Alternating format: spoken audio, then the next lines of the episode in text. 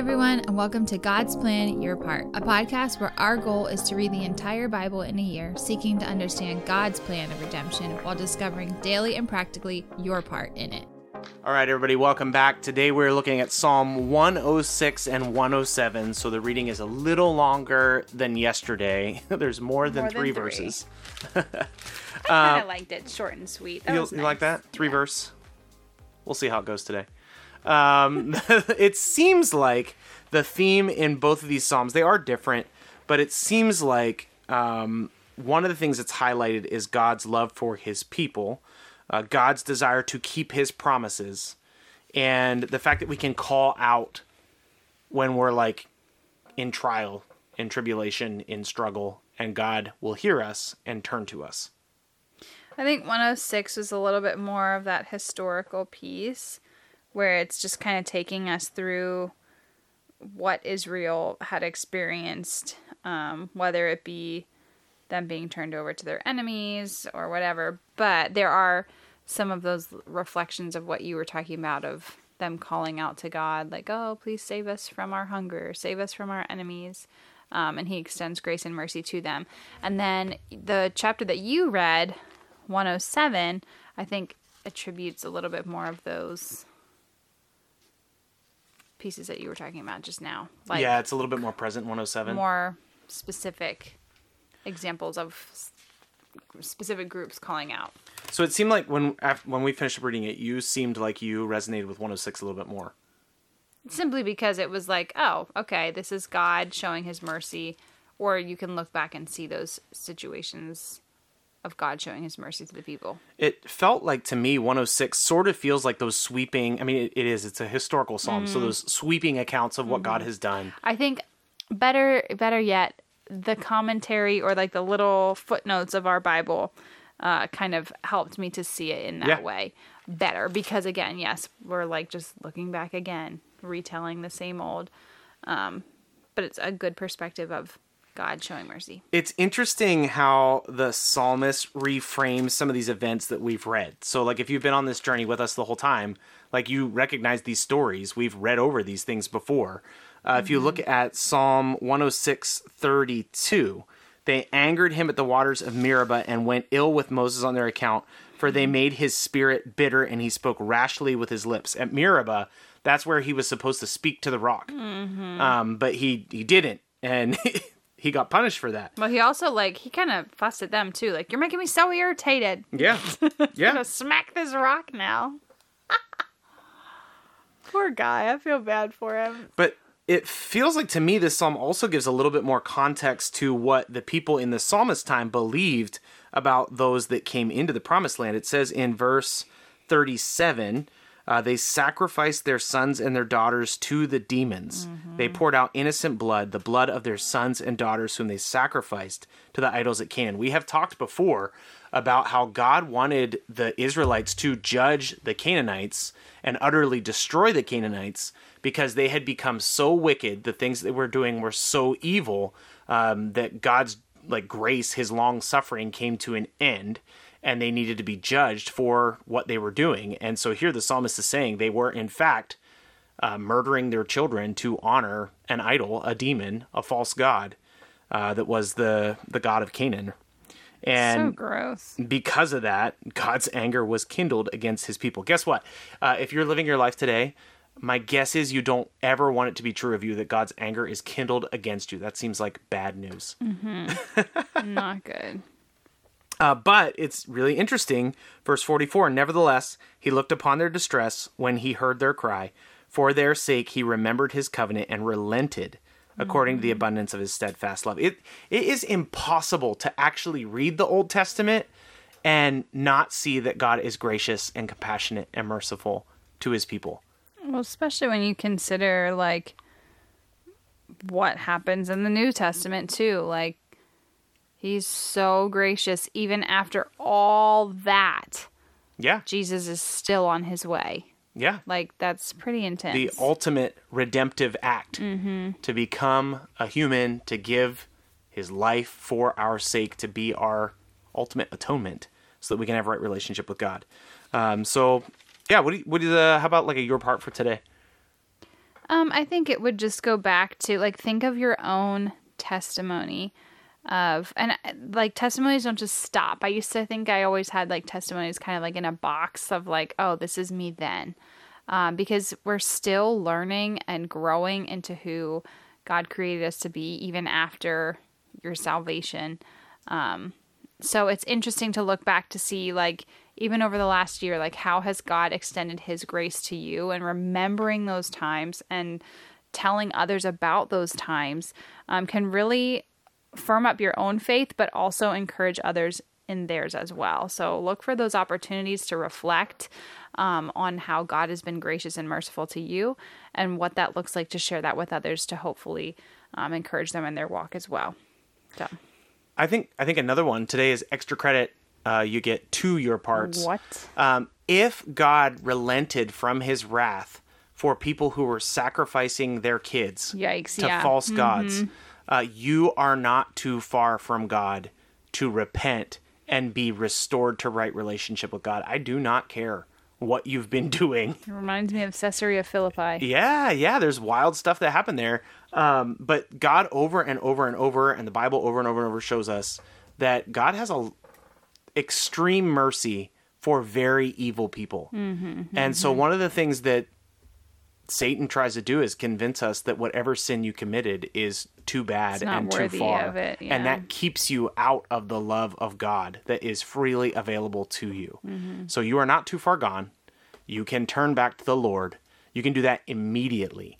And if if you hear me and that resonates with you, whether it's today or you know whatever a year from now or something, uh, turn from your sin and repent and call on the Lord and watch. Just watch God hear your voice and respond to your call because He loves you and He cares about you. And act mercifully on your Yeah, behalf. yeah, absolutely. So to your parts today.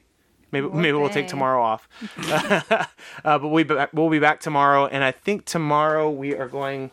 Where are we going to be tomorrow? We're going to be in Second Samuel uh, five and six, and then First Chronicles thirteen and sixteen. So we'll be back then. We'll see you later. Bye. Thanks so much for listening to our take today. Before we get into the reading, if we could just ask you one thing. Uh, if you've been enjoying the podcast, if you could subscribe to us and then leave a rating and review. We'd love to hear from you, and every rating we get helps us reach more people. Ultimately, we're just trying to reach people with the truth of God's word, and your review will help us do that. So thanks so much for being invested in the podcast. Here's the reading for today. Psalm 106. Praise the Lord. Oh, give thanks to the Lord, for he is good, for his steadfast love endures forever. Who can utter the mighty deeds of the Lord, or declare all his praise? Blessed are they who observe justice, who do righteousness at all times. Remember me, O Lord, when you show favor to your people. Help me when you save them, that I may look upon the prosperity of your chosen ones, that I may rejoice in the gladness of your nation, that I may glory with your inheritance. Both we and our fathers have sinned. We have committed iniquity. We have done wickedness. Our fathers, when they were in Egypt, did not consider your wondrous works. They did not remember the abundance of your steadfast love, but rebelled by the sea, at the Red Sea. Yet he saved them for his name's sake, that he might t- make known his mighty power. He rebuked the Red Sea, and it became dry, and he led them through the deep, as through a desert. So he saved them from the hand of the foe, and redeemed them from the power of the enemy. And the waters covered their adversaries, not one of them was left. Then they believed his words, and they sang his praise. But they soon forgot his works. They did not wait for his counsel, but they laid a wanton craving in the wilderness, and they put God to the test in the desert. He gave them what they asked, but sent a wasting disease among them.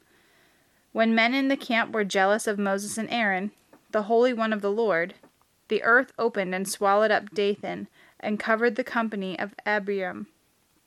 Fire also broke out in the company, the flame burned up the wicked. They made a calf in Horeb and worshipped a metal image. They exchanged the glory of God for the image of an ox that eats grass. They forgot God, their Savior, who had done great things in Egypt, wondrous works in the land of Ham, and awesome deeds by the Red Sea. Therefore he said he would destroy them, Had not Moses, his chosen one, stood in the breach before him to turn away his wrath from destroying them? Then they despised the pleasant land, having no faith in his promise. They murmured in their tents, and they did not obey the voice of the Lord. Therefore he raised his hand and swore to them that he would make them fall in the wilderness, and would make their offspring fall among the nations, scattering them among the lands. Then they yoked themselves to the Baal of Peor, and ate sacrifices offered to the dead. They provoked the Lord to anger with their deeds, and a plague broke out among them. Then Phinehas stood up and intervened, and the plague was stayed and that was counted to him as righteousness from generation to generation forever. They angered him at the waters of Meribah, and it went ill with Moses on their account, for they made his spirit bitter, and he spoke rashly with his lips. They did not destroy the peoples, as the Lord commanded them, but they mixed with the nations and learned to do as they did. They served their idols, which became a snare to them they sacrificed their sons and daughters to the demons. They poured out innocent blood, the blood of their sons and daughters, whom they sacrificed to the idols of Canaan, and the land was polluted with blood. Thus they became unclean by their acts, and played the whore in their deeds. Then the anger of the Lord was kindled against his people, and he abhorred his heritage. He gave them into the hand of the nations, so that those who hated them ruled over them. Their enemies oppressed them, and they were brought into subjection under their power. Many times he delivered them, but they were rebellious in their purposes and were brought low through their iniquity. Nevertheless, he looked upon their distress when he heard their cry. For their sake he remembered his covenant and relented according to the abundance of his steadfast love. He caused them to be pitied by all those who held them captive. Save us, O Lord our God, and gather us from among the nations, that we may give thanks to your holy name and glory to your praise. Blessed be the Lord, the God of Israel, from everlasting to everlasting. And let all the people say, Amen. Praise the Lord. Psalm 107 O give thanks to the Lord, for he is good, for his steadfast love endures forever. Let the redeemed of the Lord say so whom he has redeemed from trouble and gathered in from the lands, from the east and from the west, from the north and from the south. Some wandered in desert wastes, finding no way to a city to dwell in, hunger and thirsty, their soul fainted within them. Then they cried to the Lord in their trouble, and delivered them from their distress. He led them by a straight way till they reached a city to dwell in. Let them thank the Lord for his steadfast love, for his wondrous works to the children of man for he satisfies the longing soul, and the hungry soul he fills with good things. Some sat in darkness in the shadow of death, prisoners in affliction and in irons, for they had rebelled against the words of God, and spurned the counsel of the Most High. So he bowed their hearts down with hard labor. They fell down with none to help. Then they cried to the Lord in their trouble, and he delivered them from their distress. He brought them out of darkness and the shadow of death, and he burst their bonds apart. Let them thank the Lord for his steadfast love, for his wondrous works to the children of man. For he shatter, shatters the doors of bronze and cuts in two the bars of iron. Some were fools through their sinful ways, and because of their iniquities suffered affliction. They loathed any kind of food, and they draw near to the gates of death. Then they cried to the Lord in their trouble, and he delivered them from their distress. He sent out his words and healed them, and delivered them from their destruction. Let them thank the Lord for his steadfast love, for his wondrous works to the children of man, and let them offer sacrifices of thanksgiving, and tell of his deeds in songs of joy. Some went down to the sea in ships, doing business with the great waters. They saw the deeds of the Lord, his wondrous works in the deep.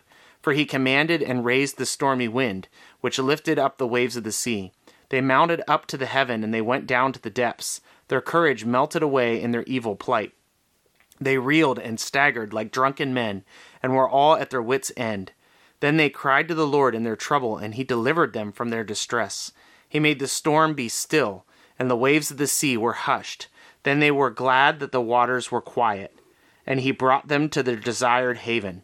Let them thank the Lord for his steadfast love, for his wondrous works to the children of man.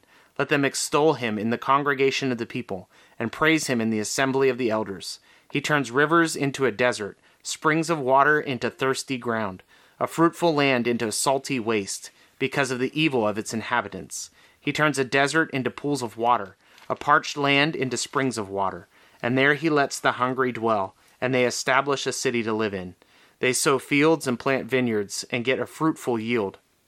By his blessing they multiply greatly, and he does not let their livestock diminish. When they are diminished and brought low, through oppression, evil, and sorrow, he pours contempt on princes, and makes them wander in trackless wastes. But he raises up the needy out of affliction, and makes their families like flocks. The upright see it and are glad, and all wickedness shuts its mouth. Whoever is wise, let him attend to these things. Let them consider the steadfast love of the Lord. Thanks so much for listening to God's Plan Your Part. If anything stuck out to you, if you have any questions, or if you'd like to receive a Bible, you can email us at godsplanyourpart at gmail.com. Also, if you're enjoying the podcast, please consider supporting us through the link in our description. We love that you're on this journey with us, and we hope you have a great day. See you tomorrow.